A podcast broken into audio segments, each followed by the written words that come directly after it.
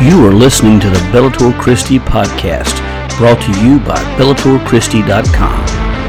Now step into the arena of ideas with your host, Dr. Brian Chilton.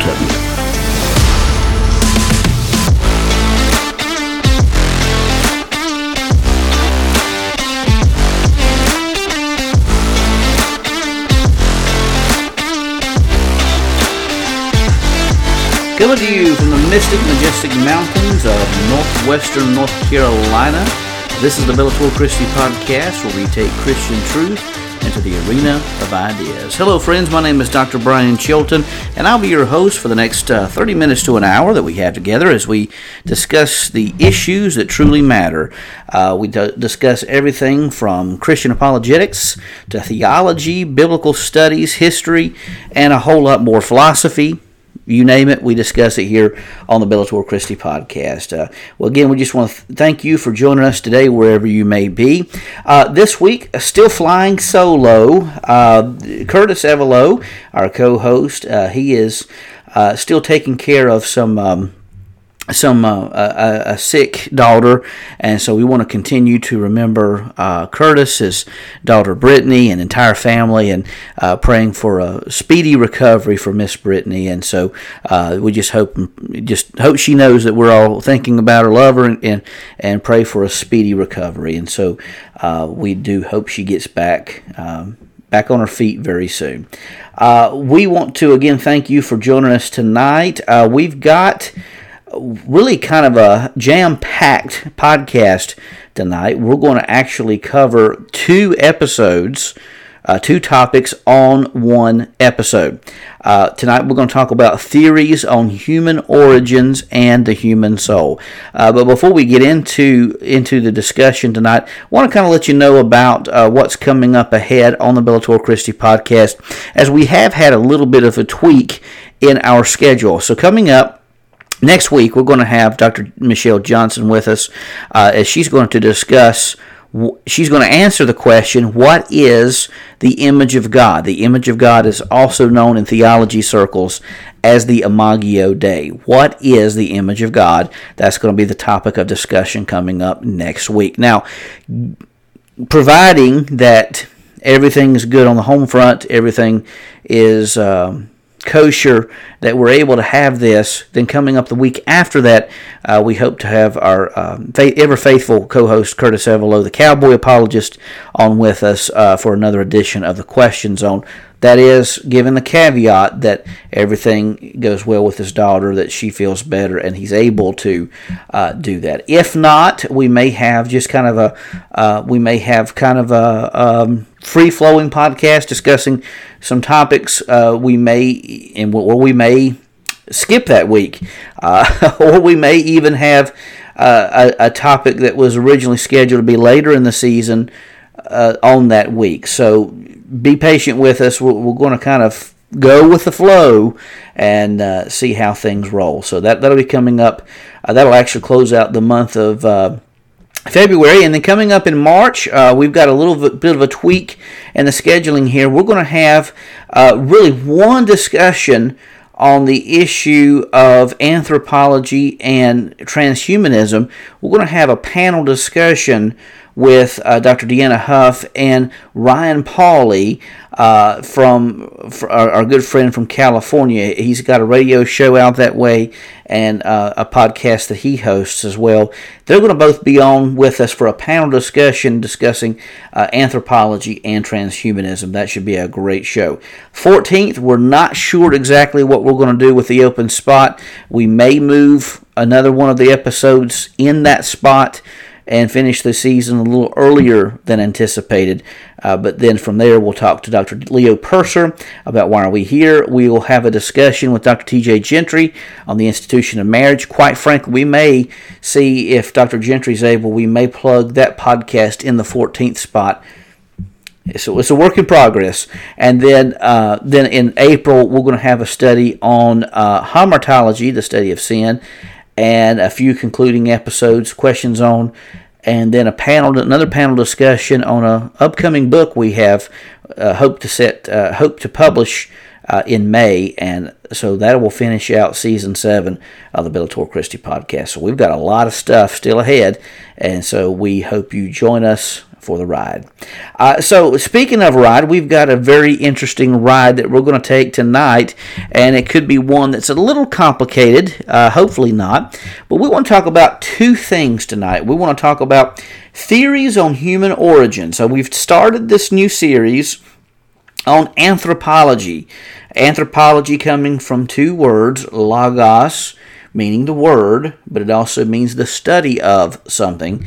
And then anthropos, which means man or humanity. So put those together. Anthropology means the study of humanity. So we want to ask two questions tonight. Where did we come from as human beings? And then we want to ask the question, what is the human soul? What constitutes what constitutes a person as a homo sapien? A, a, human being? Those are the two, the two questions we seek to answer tonight. So, first and foremost, let's take a look at the theories on human origins. Uh, how did humanity come to exist? This is an age old question. As we look at our lives and we, we recognize that we are human beings, that we have a consciousness, we have uh, mind, will, and emotions, and we have uh, we have this thing we know as the I, the, the person we are, this individual uh, that we claim to be, that, that we know ourselves to be. The question is, how did we get here? I mean, that's a question I've asked many, many, you know, I was born in 1977. And I've often thought about as I study history, which I love studying history, but I've often thought about the question well, where was I? What was I before 1977? Well, I wasn't around. I, I, didn't exist at that time. And when we think of our own mortality, we think of our own being as human beings, that can be really uh, eye opening to stop and consider the fact that we haven't always been here and we won't always be, be on this planet. We won't always live on planet Earth. So that brings the question before we know where we're going uh, or what's going to happen to us, we first ask the question where have we come from? How did we begin? And there are several different theories uh, proposed to describe how we as human beings came about. There's what's called the evolutionary spontaneous origin or autobiogenesis. That's one theory we'll discuss. The second theory is called panspermia uh, we'll talk about that. That's a very fascinating uh, theory that's gaining a lot of attention uh, among certain circles these days. And then finally, we see special creation, or otherwise known as fiat creation, uh, that is also uh, a theory. And then after that, we'll move into our discussion on the human soul. So, as we talk about who we are as human beings. So, first of all, let's take a look at the, the idea of the evolutionary spontaneous origin or the autobiogenesis. This is a theory that holds that, that claims that life spontaneously formed from non living materials. So, if you don't evoke a creator, then how did life come to be? Well, according to this theory, life came to be, just spontaneously came from to be living materials from non-living materials because we realize that rocks don't it, rocks aren't sentient beings. We realize that dirt isn't a sentient being, so it is a non-living thing. Uh, so how did living things with conscious conscious consciousness uh, how did living things come from non living things? Well, according to this theory, they just spontaneously came to exist. And this was popularized by von Helmont in 1577 to 1644. He stated that life originated uh, autobiogenetically uh, from non living, decaying, and rotting material like straw, mud, and so on and so forth. Uh, he believed that this came, you know, this many advocates would say that this came about by 3.5 billion years ago. Uh, but this isn't just original to von Helmont. There was a guy, uh, a Greek uh, philosopher back in 8, 588 BC, uh, a guy by the name of An- uh, Anaximander, who proposed that air was the sole cause of life. Charles Darwin Later on in 1809 and 1882, popularized the theory of evolution in his uh, book, The Origin of the Species. Uh, so he he proposed that uh, all life developed uh, and came about, came to be from uh, as it is today, as a, from a process of evolution, moving from one species of animal to the other. But that start had to have come by, and of course, he didn't, to my knowledge, he didn't make any claim as to how life came to be, but but the the idea, the going thought was that it just sprang into existence some, somehow. Uh, but there are several problems with this theory, and, and, that is that it's been shown time and time again that non living material cannot produce living things. Now, the few times where people have thought had thought that maybe an experiment showed this to be the case, uh, it, it, wasn't actually that life came from a non-living thing. I think there was one experiment, if memory serves correctly, that involved uh, maggots or some some creature like that coming to be on off of a rock. And and many people thought well this rock or this dirt must have given rise to these maggots. We'll come to find out no. Uh, they came about by an already existing animal that laid eggs and sprang in the maggots and, and came to be that way. It wasn't that life came from non-living things. Life came from life.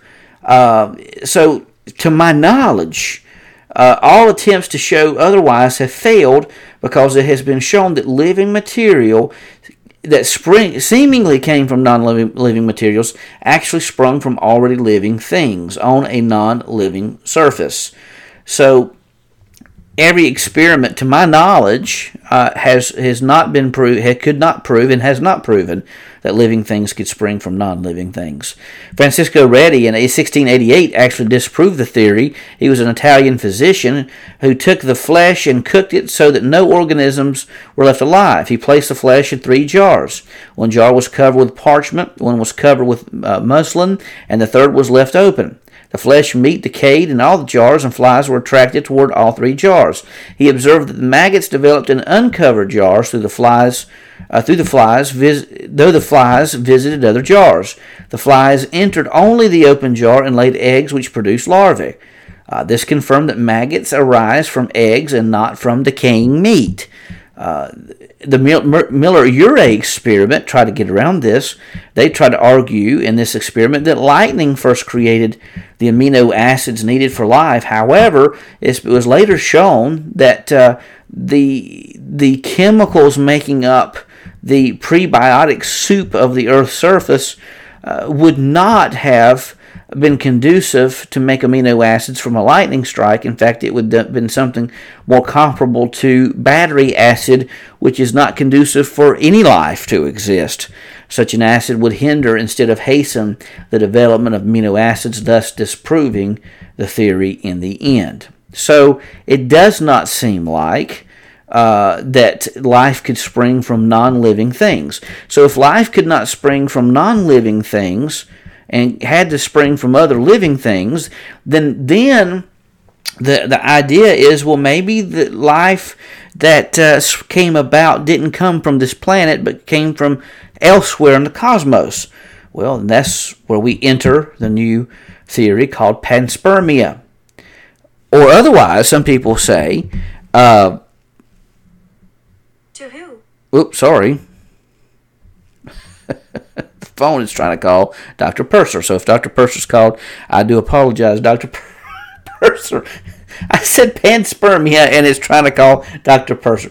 I, I, apologize, Dr. Purser. I don't know what's going on with my phone here. Uh, by the way, happy birthday to Dr. Leo Purser. Uh, he was born on Valentine's Day, and we hope and pray that he had a wonderful birthday at that. So, uh, Anyhow, the definition panspermia is a compound word consisting of two Greek words, pan meaning all, and sperma meaning seed. Panspermia can refer to one or, to, or to one or uh, of two beliefs: one that a meteorite carried life to the world and started life that way.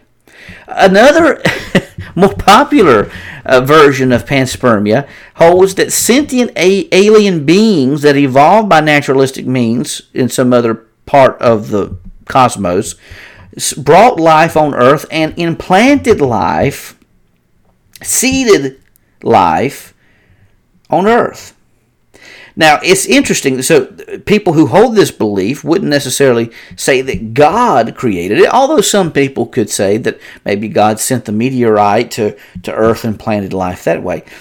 But more likely than not, most people more, more often than not, most people who hold the idea of panspermia believe that aliens did it. It's kind of like that famous meme uh, from uh, from Alien. Uh, what was it? What's it called? Alien, Ancient Aliens, or something like that. Where one guy says, "I'm not saying aliens did it, but aliens did it."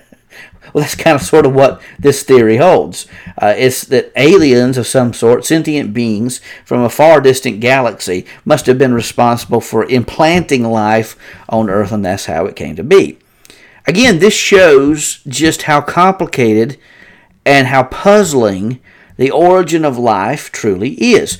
Now, who advocates this? Well, it may be, it may surprise you that famed atheist Richard Dawkins on the movie, on the Ben Stein movie, Expelled, No Intelligence Allowed, advocated panspermia. He held that the universe had all the hallmarks, all the earmarks of being designed. He said there's no way we could get around that. But he, he said that it's likely that the universe was designed or that, the, that life on earth was designed, but it didn't come from God. It came from aliens across the cosmos that evolved in very naturalistic means. Richard Dawkins wasn't the first to think that this could be the case. Uh, in the 5th century BC, Greek, Greek naturalist uh, Anag- Anaxagoras. This is what happens when you have a southern boy trying to pronounce Greek words. It doesn't always come out right. Anaxagoras uh, he also advocated uh, this this belief that uh, somehow life was planted, uh, planted some form or fashion uh, on Earth and came to be. So advocates of both panspermia and evolutionary spontaneous origin uh, or autobiogenesis maintain that human life came to existence by evolutionary means and just sprang into life or was seeded by some other alien life form. But there are several problems with both of these theories. The first and most prominent problem is that there's no independent verification that panspermia or, or autobiogenesis is, are correct. There's no independent verifica- validation that life can spring from non living things, and there's no independent verification that some alien life form implanted life on Earth. And with the issue with aliens, even if they do exist, you have the problem of first causation, the problem of first cause. If these alien beings implanted life on Earth, they developed and implanted life on Earth, then you have to ask the question who created the aliens? Now, some people will say, well, couldn't you say the same thing about God? Who created God? No, you can't, because God is understood as an uncaused agent, an uncaused cause, a, a not not a self-automating being, but one who's always existed by the very nature of who God is. So God is understood as being an eternal, uh, uncaused, self existent entity, a self existent being. Okay? So, one, you, don't, you have a problem with aliens, you don't have a problem with God. Something must have caused, must something must be an uncaused eternal agent to bring forth life. Something has to be, since we know that life comes from life, and since we know that aliens, if they exist, must have an original causation to their existence, then we know that there is one ultimate cause behind all life, and that ultimate cause must be God. Something, someone that is eternal, a living being that is eternal, that gives, since life comes from life, and since we have to have an eternal cause, a causing agent, uh, that only the only answer is that that agent must be God. God is the only answer that works. And this brings us to the final the final uh, theory, and that is special creation or fiat creation. This is the belief that God created life by a special act of creation. Humanity did not necessarily evolve from previous creatures, but human beings were a special creation of God. And this is what we mean when we say that human beings were made in the Imago Dei. The Imago Dei means the image of God. Now, what is it? What is the image of God? Now, we're going to talk a little bit more about this whole concept next week with Dr. Michelle Johnson. Um, but we see that human beings are special creations. Now, does this make us boastful and proud? Does this make are we guilty of speciesism, thinking that humanity is better than any other species by saying this? No. Here's a reason. You don't see animals of other walks building temples, building churches, mosques. Uh, you don't see though. You don't see that animals live by their instincts. Now, I'm not saying that animals aren't smart. Animals are very smart, especially certain dogs. My cat, we have a cat who's extremely smart. He's too he's too smart. He's too smart for his own good. He gets into trouble a lot of times because he's so smart. But human beings have this special spiritual aspect to themselves and we're going to talk about that in a few in a few moments. But part of that is what makes us made in the image of God. That imago Dei. Part of that is what makes us who we are. So, who advocates uh, creation being a special act of God and human beings being a special act of God? Well, obviously Christians do. We find that in the New Testament, the Bible. Uh, and the Old Testament as well. Jewish individuals advocate this in the Tanakh, uh, the Old Testament, Hebrew Old Hebrew Bible, the Old Testament, containing is called Tanakh from three consonants: T meaning Torah, the law, uh, N from the Nevi'im, speaking of the prophets, and K of the Ketuvim, talking about the special writings. Uh, some branches of Islam claim that uh, human beings are a special creation of God as found in the Quran, and most monotheistic religions advocate this as well. So, what are some reasons we have to believe that this is true? Well, number one, human beings are sentient and self aware beings. We have a consciousness. And this brings us to the second problem. Conscious, consciousness cannot be explained away by naturalistic means. The whole issue of consciousness is something that is very complicated and, to my knowledge, cannot be shown to be produced by natural things because it exists has to end, exist independently apart from natural natural things. Um, because otherwise you know your body recreates cells every nine years and if you say all your consciousness is just a part of your material body then quite frankly you're not the same person every nine years but we understand listen i'm i'm getting closer and closer to 50 getting closer and closer to 50. And, and I've got to tell you, I can remember what happened nine years ago, and I, I know that yes, I have you know changed and grown spiritually, but I'm still the same person that I was nine, ten years ago. That can't be so if consciousness is a production of the natural body. It just can't be. Consciousness exists uh, in some sense apart from the natural body, and and we see there are reasons to believe from cosmological arguments that we need to have a first cause, and the first cause must be God, must be an intelligent, powerful, loving, wise being, and we know that to, to be to describe God. Teleological, teleological arguments, talking about arguments from design, speaks to the reason for believing in um, the, the, the the special creation of humanity.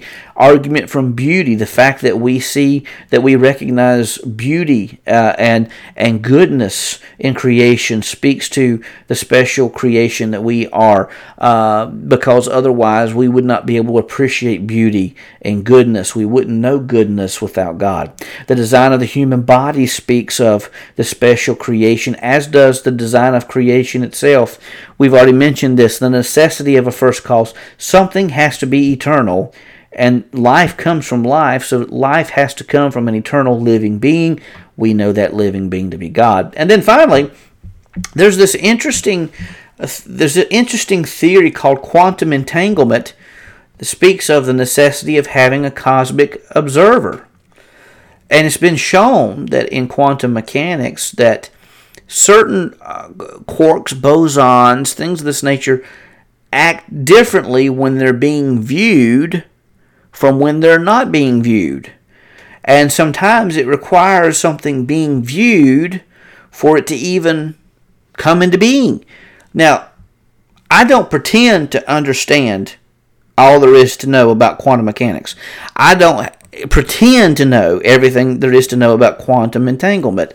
But it is interesting because, according to this theory, you had to have some conscious being ex- existing, existing prior to the orig- origin, origination or the um, beginning of the universe for it to exist. Could it be that the reality we know is is only possible if we're being observed by an eternal God? Well, could be. Uh, but again, that's beyond the scope of this podcast. I just mention that to say there are many reasons for believing that life came from God, that we are special creations of God, and that, that all of creation is a special work of God. Now, having said that, what does this mean to us uh, regarding the whole nature of humanity and, and, and who we are as, as beings? Well, it means that every single life has meaning, purpose, and value. Now, there's a ridiculous argument going on in uh, on online, and you know what? There have been so many opinions given about this argument. I am not even going to bother you with my opinion on it. But I will just say this: I believe that every life has meaning, purpose, and value, and I believe that every person matters because they are a special creation of God. God's desire is to seek and to save the lost. God's desire is to bring all men to Himself, all people to Himself men, women, rich, poor, old, young, black, white, Arab, Jew, Russian, uh, Mexican, fill in the blank, whatever.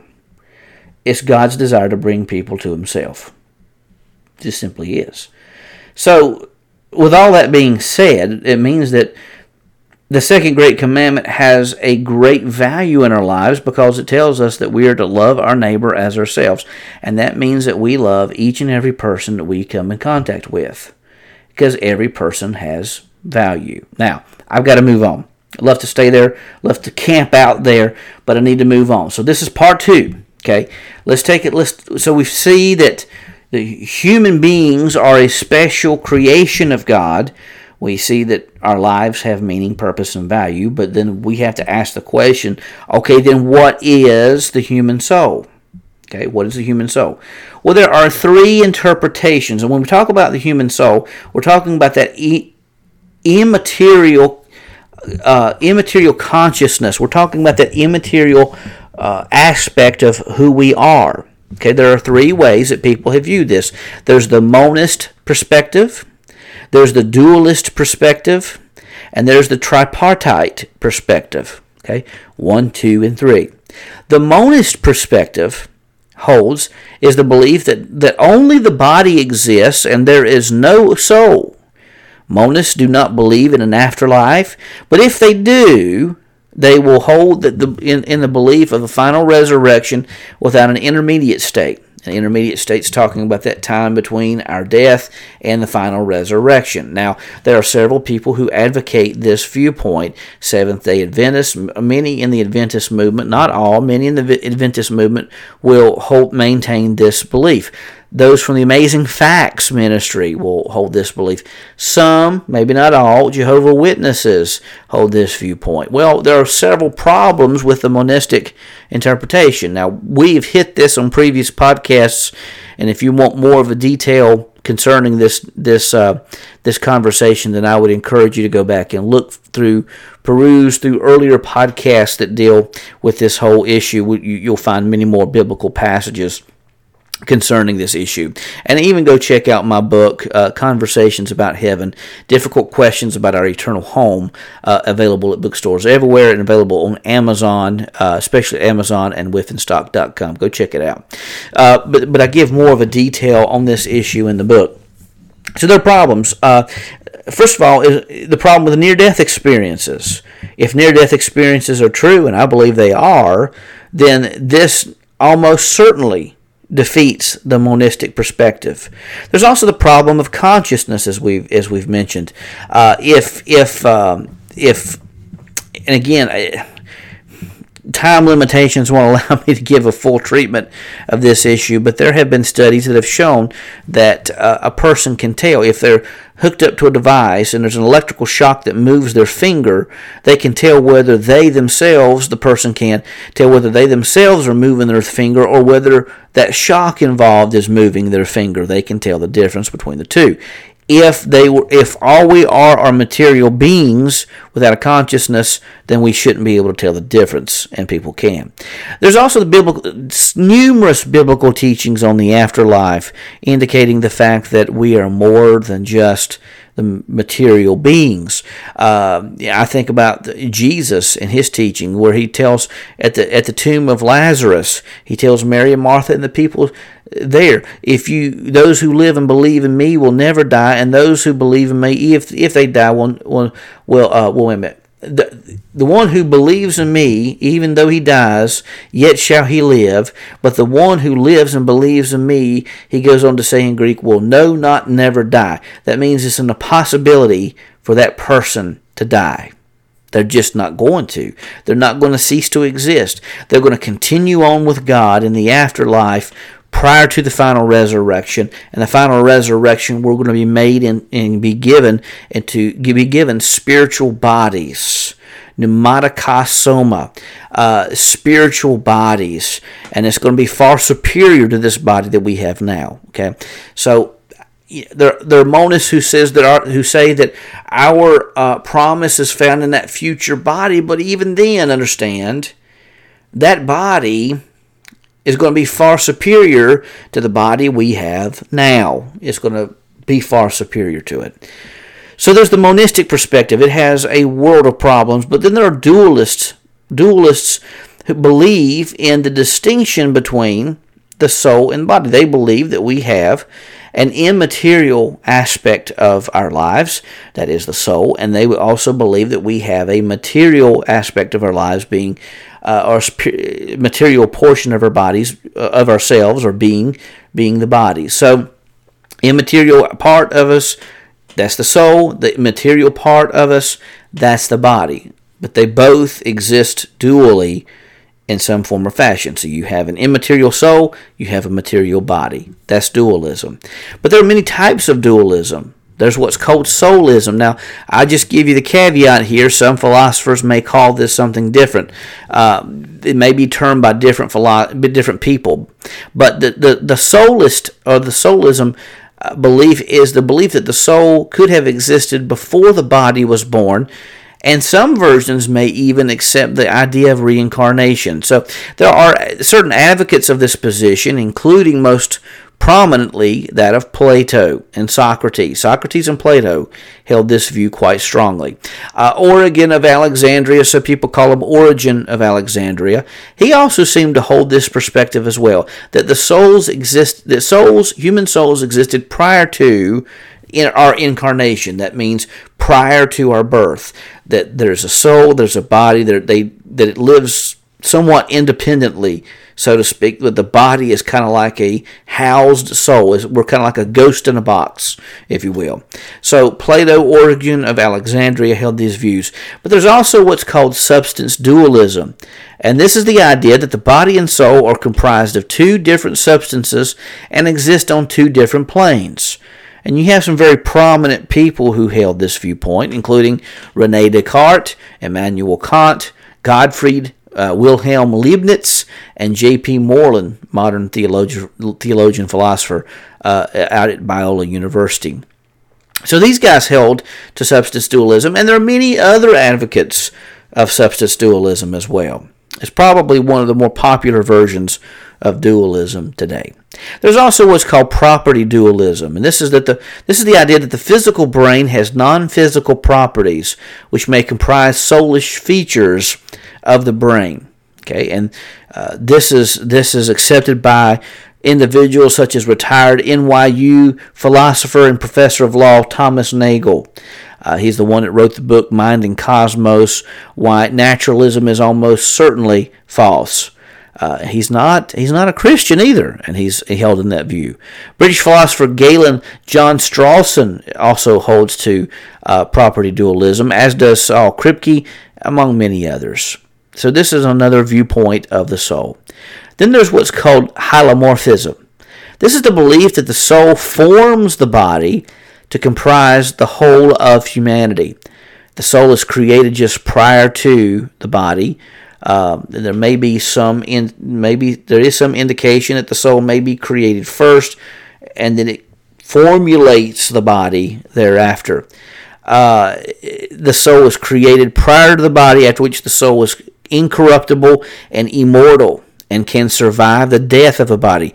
This viewpoint holds, as does substance dualism, that upon death the soul lives on even though the body has died. According to Aristotelian and Thomistic thought, a person is not a whole person, though, until the final resurrection, really more in Thomistic thought. And even then, it's because that the promised hope is the restoration of the soul and the restoration of the body for that spiritual body that's to come. But even then, understand in Thomistic thought, Thomas Aquinas strongly held, strongly advocated that the soul would survive death and it is immortal. He says it's indestructible and it's incorruptible. The soul cannot be destroyed. So, who holds this viewpoint of hylomorphism? Again, morphe meaning form, hylos meaning uh, body. It's a form body type of union, if you will. Aristotle was a non Christian uh, philosopher. He held to hylomorphism, as did Thomas Aquinas, who came from a Christian perspective. And the late great Norman Geisler also advocated the view of hylomorphism. Now, let's also take a look at one more theory before we navigate back to see which of these theories make the most sense. Tripartitism is the belief that a person is comprised of three parts a soul, a spirit, and a body. Now, the Christian view, uh, taken from the tripartite division, it comes from 1 Thessalonians 5:23, which speaks of a person existing as a soul, a body, and a spirit. According to this view, a person is a, a oh, excuse me, according to this view, the body is a person's physical being, the soul contains a person's mind, will, and emotions, and the spirit is what connects an individual to God. However, Norman Geisler has rightly argued in his works that the immaterial part of a person likely contains both soul and spirit. Thus, there's no need to divide the two as separate entities. It may be that our soul contains that soulish aspect and that spirit aspect, but they both ex- exist together as an immaterial union.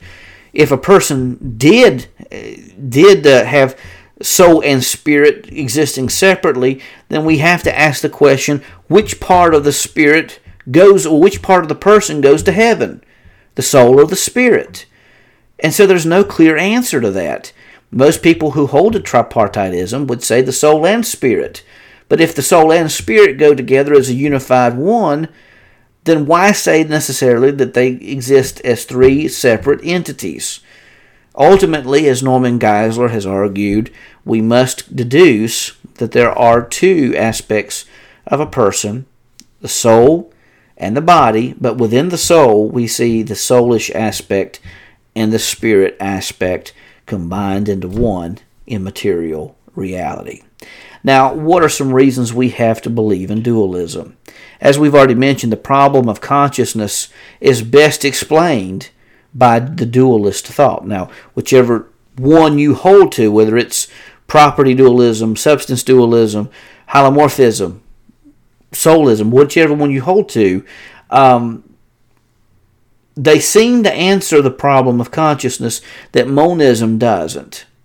I think we can say naturalism and monism, according to the evidence of near death experiences, even studies in consciousness and things of this nature, and even quantum mechanics, I think we have every good reason to believe that naturalism or monism, the belief that only the body exists, is most certainly false.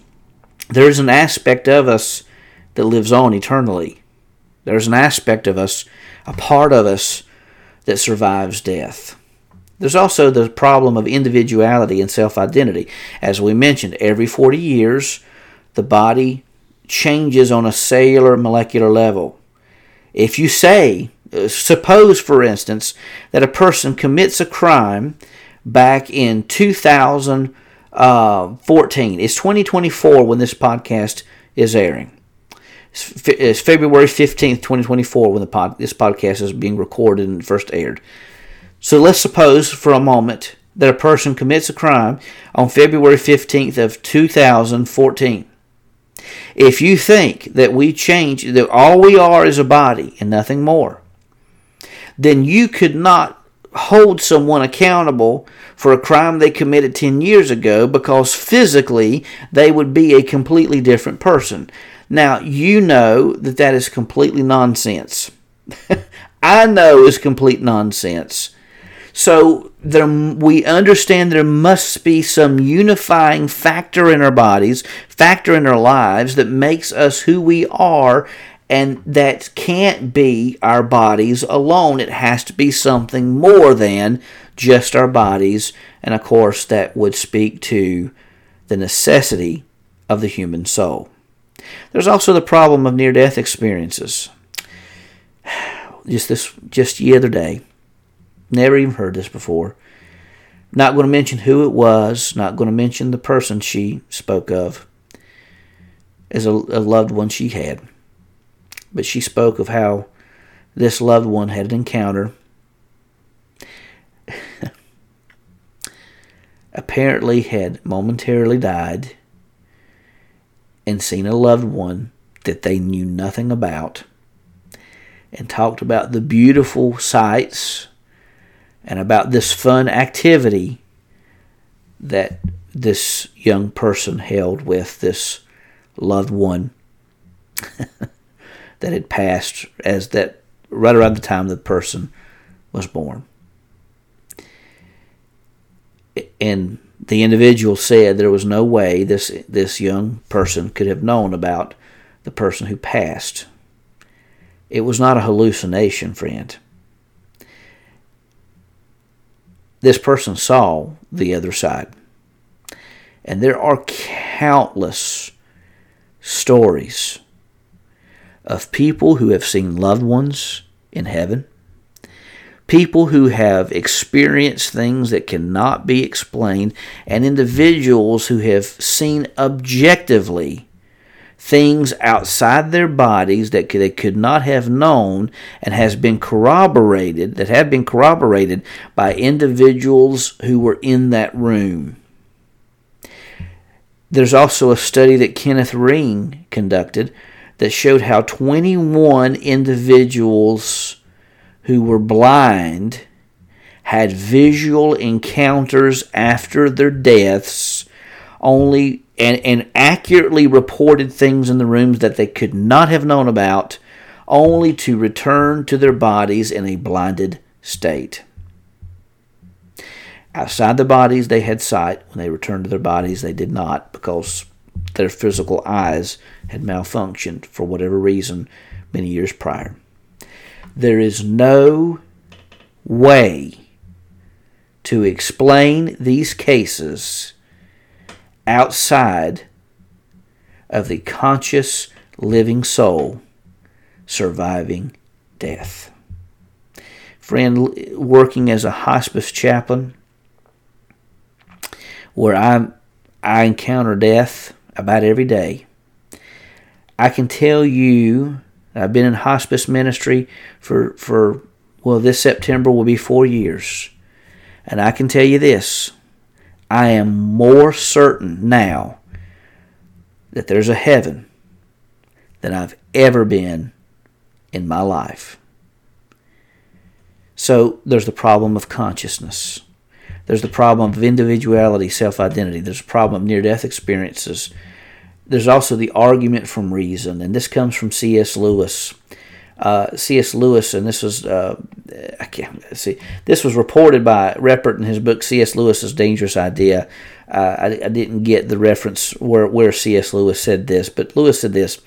I think it's from Mere Christianity, if I'm not mistaken. I think I believe that's where it is. But it says the argument postulates that if, as naturalism entails, all of our thoughts are the effect of a physical cause, then we have no reason for assuming that they are also the consequent of a reasonable ground.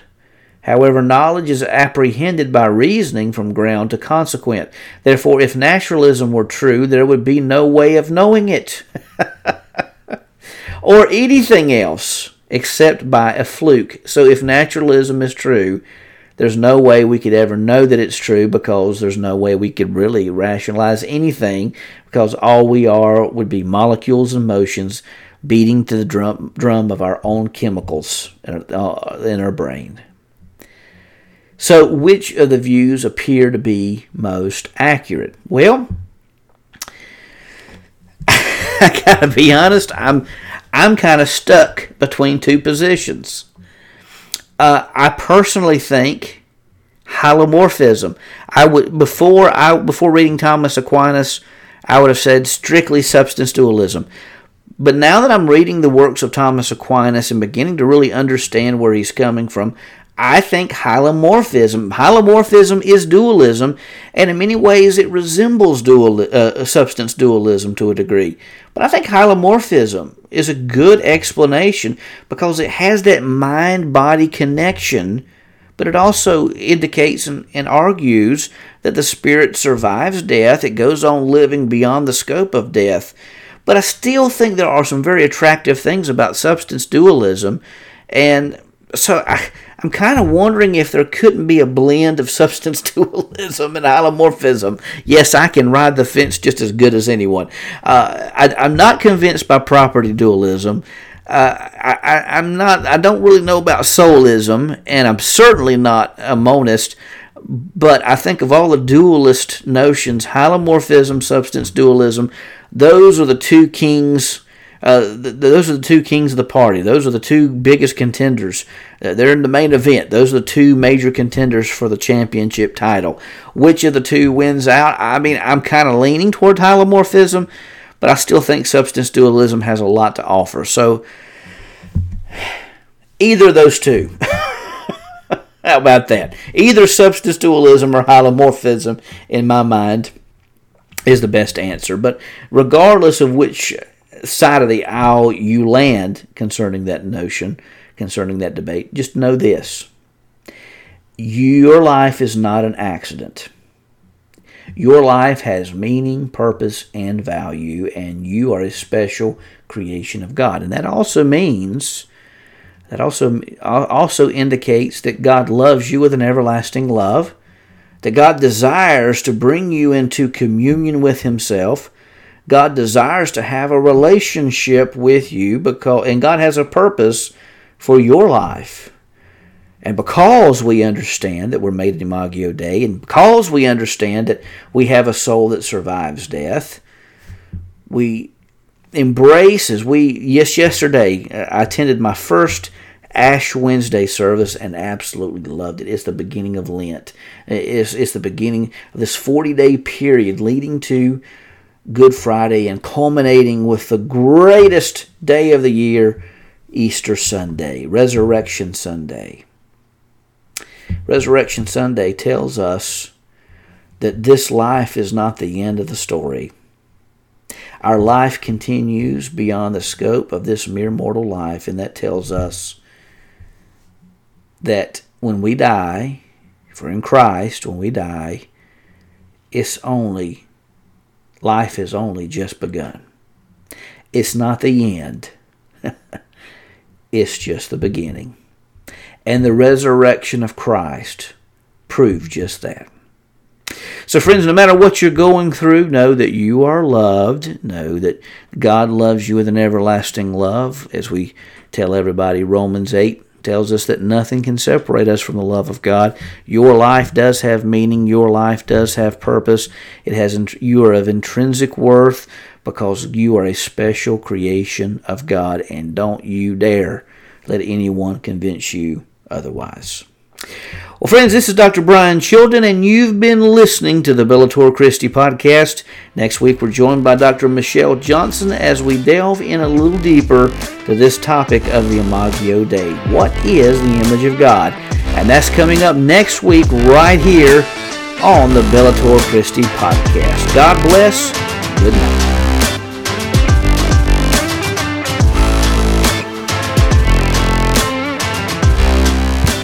You've been listening to the Bellator Christi podcast brought to you by BellatorChristi.com.